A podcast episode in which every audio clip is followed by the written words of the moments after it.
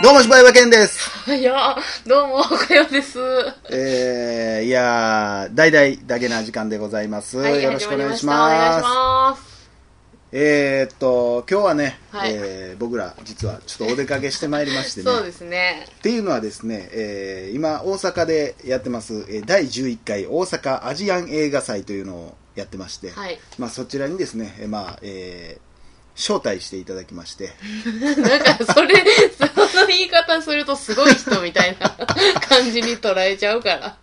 あ試写会が。まあ、試写会というか、 まあ、試写会ではないからな、厳密に言ったあらそう。あのーまあ、抽選で当た って招待されたっていう。そだうから間違ってないでしょ別に招待されたん 間ですから違ってないけど、間違ってないでしょわざわざ柴犬呼びましたみたいな感じに聞こえるから。 えーお世話になってます、大阪アジア映画祭で。えーのですね、えーはい僕らは今日、その、まあ、死者というか、うんまあ、ある種、大阪、大阪というか日本では初公開の映画を見させていただきまして、うん、うん。まあ、これみんな羨ましいって言うんちゃうかなっていうね。そうですね、それで。それはもうん見たいでしょう、それはねね日本で公開したことない映画ですし、ねまあ多分ですけど、えー DVD 化もされないでしょうん。う、まあ、アジアの映画なんてね、まあ、言っても、なかなか全部は見れるもんじゃないですよ、うんうん。うん、日本の映画だって他の外国行ったら見れないですからね、そんなもそのうはで。すよね。えーこちらですね、2015年、ベトナム・フランス合作はい。の、こちら、えー大親父と小親父とその他の話あ、そんなタイトルだったんですね。そうですよ簡単えはい。えー監督ファン・ダンジいーや。作作ですねこれね、えーまああー、えー簡単にあらすじを説明いたしますと、まあ、はいこれ資料を読むだけですけども、はい。えー新政教を控えた、えーサイゴンにやってきた青年麻薬売りの同居人について回るうちにあ違うごめんなさいえー同居人について回るうちにあるダンサーと出会う刺激的な都会と田舎の村を背景に3人の若者の生き様を描くベルリン国際映画祭上映作ちょっと後半、棒読みも棒読みが過ぎましたね、今。あのー、これね多分、まあ、軽く岡谷さんとね終わった後ちょっと話したりしましたけど、はい、そうです初めてこんなストーリーやとね。あのね、一番、えーストーリーがね、知りたかったですよね。ねえこれあのー最後にねファンダンジー監督がそう。出てきまして出てきてくれはって。質疑応答そうあったんですけど、僕らが一番聞きたかったのは、何の話ですかっていうのをね、これ、これはでも、あのー実際質問した人、はいいてはったじゃないですか、うん一、人。その人が言ってましたけど、まるで、えー詩、あポエムのようなそそようななん綺か麗な、そう、すごい、まあ、我々にはちょっとパッとは理解できないようなう難しい、すごいうん作品でしたと、うん芸術的な作品。これアート作品やからね、あくまで。あ、そういうくくりなの多分アート作品やと思う。監督もなんかちらっと言ってはったけど、品芸術映画ではどうのこうのって言ってまあ、はっアーたから。ト作品って言われたらちょっと納得いくかな。まあ、これを僕らは、まあ、あえて一切情報を入れずに見ようっつってねそうですねはい見たんですけども、えーまさかこう、えーあの人麻薬売りの売人やったんですそうね思った、 今。 え、そうやったんやな、と思あって。の人そんな悪い人やったん や、なんか、あの、だからその同居先のう、ん、ただのお兄ちゃんやと 思ってた。そやなこれ僕が見たねえっていうかえそうなのこれえ3人が主人公やったのあ、そうなのこれね彼じゃないのこの彼、青年、青年青年ブブーーブブーっていう主人公やてんてん、ブーてんてんで伸すばねし。う、ぶブー、ブーが主人公やったんですけど、これね、これどうしてもね、僕らは多分これちょっと批判っぽくなっちゃうかもしれないんですけど、うん、そうなんですけど。えっ、と。ね、もう、まあ見れないと思うん で、まあ言っちゃおうかなと思うんですけど、はいちょっと僕には全く意味がわからなか った。あのー、なんかね、まあ都会の案でしょう、あれはきっと。多分、えうん都会が舞台なんですそうそうよ。そうまあ都会って言っても、えー監督言ってましたけど、90年代のベトナムなんで、そうですね今とはちゃうんですけど、うん。まあ、えーある青年がいまして、はい。でその青年っていうのが、えー写真家を目指して大学に多分通ってんねあれは大学、そうそう、の写真家に、写真家に所属してんの入れてあすげえなみたいな、うんで、まあ、周りの、多分幼馴染なのか、何なのか、でも同居人って書いてたね。そうやねまあ、同居人が今初めて知りましたけど、バイヤーやったらしいです わ。なんか、まあ確かに、そのチャラチャラしたクラブで働いてて、うんうんで、なんか、さっき出てきたヒロインみたいな人も、俺の中で、俺の中で同居人は、あのー高岡壮 介やねん。高岡壮介で、そうやなで、あのーダンサーの色っぽい子が、えー沢尻エリカやってん。だからちょっとなんやろパッチギみたいなあ、まあ確かにキャスティングはそうやな。うん匂いのする感じやね、確かに。でなんか、ベトナムの青春ってこうやったんやろ、みたいなのはうんうんうん確かにあったね。で、まあ、いっちゃん最初から、その、お父さん、お父さん別で暮らしてるのよ。だから、多分田舎で暮らしてうんうんて、たまたま来てくれたそう、人おなんやろね父さんはなんか船で生活してる感じやもんね基本でも、あの家も船やったやろ。だもう家ごとかともふ船なんやね多分から船が、なんかメインなんやろね。うんあのーお父さんが最初訪ねてくるじゃないですか。もうほんまにオープニングのシーン。はいうー、ブー、うんうんお父さん着いたわよ、みたいな。うんはいあれ誰やねん。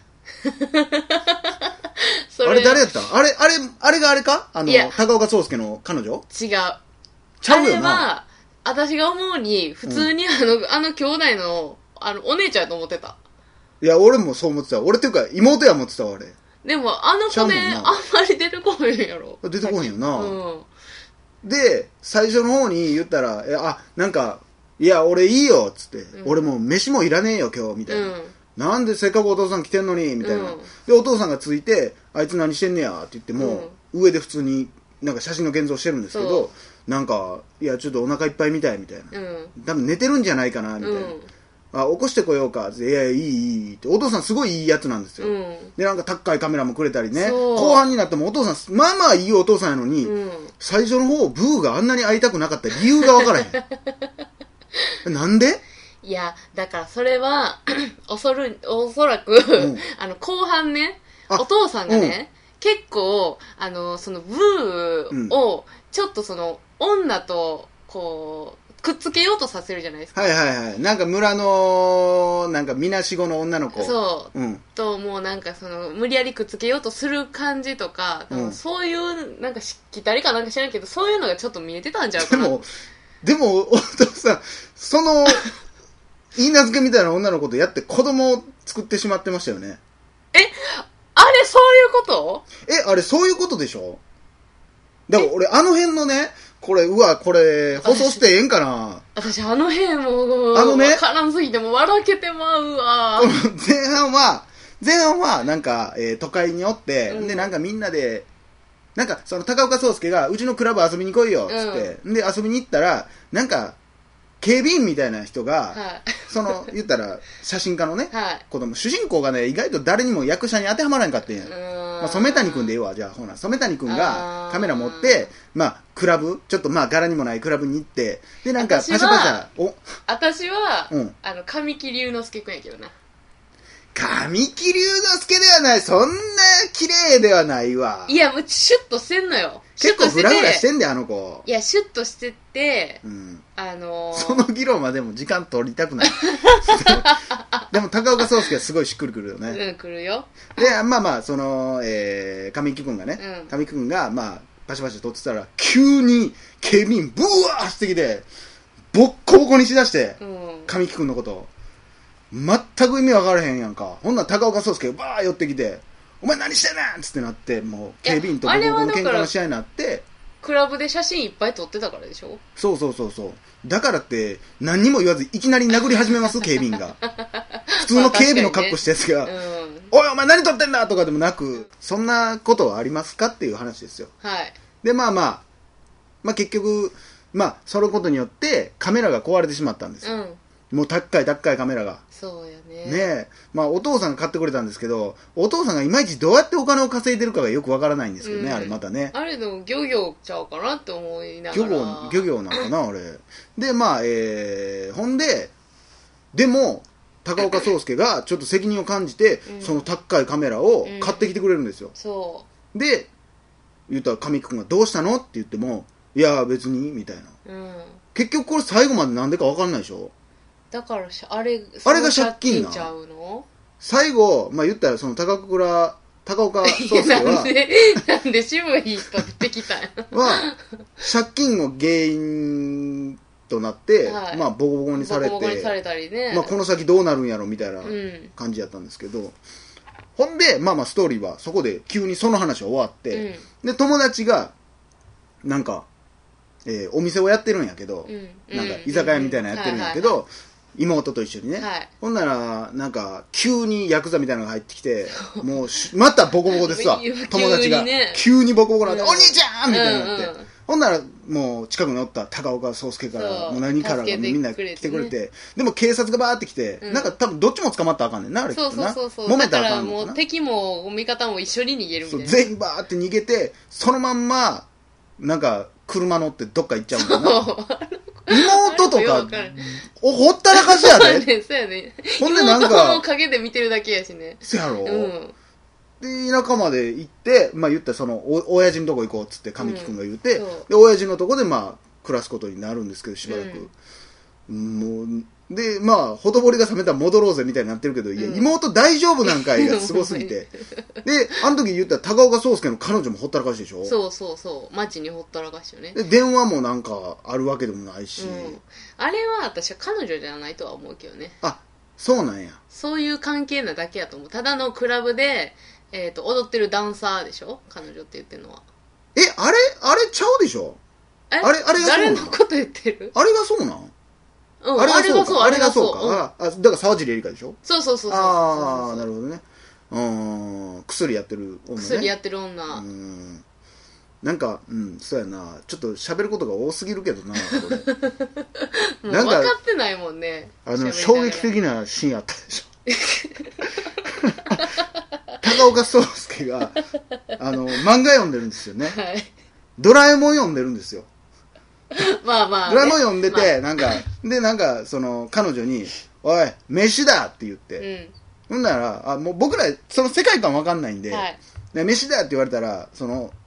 沢尻エリカが「何言ってんだよ」みたいなんでバーンたたどつかれて、うんでなんか「ふふってなってはい。でその後なぜかその女性が高岡壮介の股間に手をやりましてなんかもぞもぞもぞもぞさしてるっていうでドラえもんをずーっと高岡壮介呼んでるっていう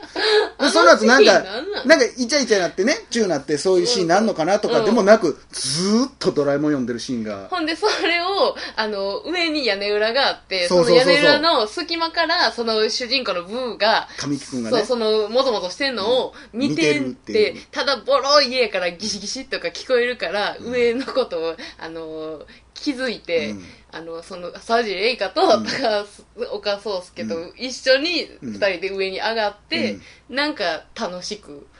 するみたいな。そうやねあのシーンもきつかったうなぁんえ何あれなんか何やったっけなんかじゃれ合うんですよね、そう三人で。神木君のケツ叩いたそう、りねなんか、ケツ叩き合ったり、あの、プロレスごっこししたりとか。ケッケッケッケッしてたなうん。急に、急にさっきまで股間をまさぐってた女がねでなんかキャッキャッキャッキャッハハハハってなったら次のシーンになったら、シーンってみんなもうめっちゃ真面目な顔してそうなんかあれだね、何ああみたいなえ何やったん何やったんやろみたいもうな疲れ、疲れてたんかなわからんでけ、でですよ、こはれ、い時間なくなっちゃいますけど、はいこれほんで、結局ね、途中から、その田舎に帰った時に、あれ、男同士でイチャイチャしてたでしょそう、だからね、途中で、ブーが、うんその、カメラをねう、ん買ってくれた、その、えっ、と、薬を売ってるうんお兄ちゃんの子好きになっちゃうのよね。あ、やっぱそうなんや。うん。うん。うん、いやいや、誰が来週聞きたいの誰が明日聞いてくれんのかなもう、もやもやしか残らへんわ。あ、高岡さんどうなんだろうって思った方、ぜひ明日も聞いてください。以上、柴山健でしたお。かよでした。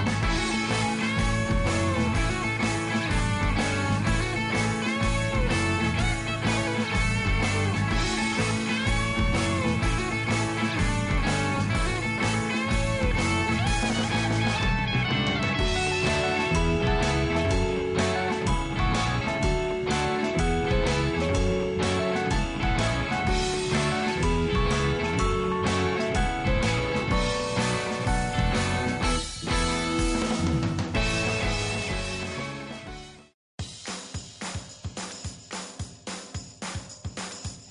どうも柴山健ですどうもおかよですポッドキャスト最後までお聞きいただきありがとうございました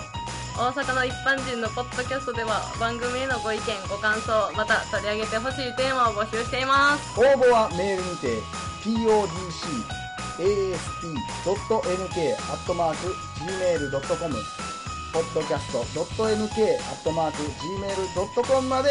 お送りくださいお待ちしております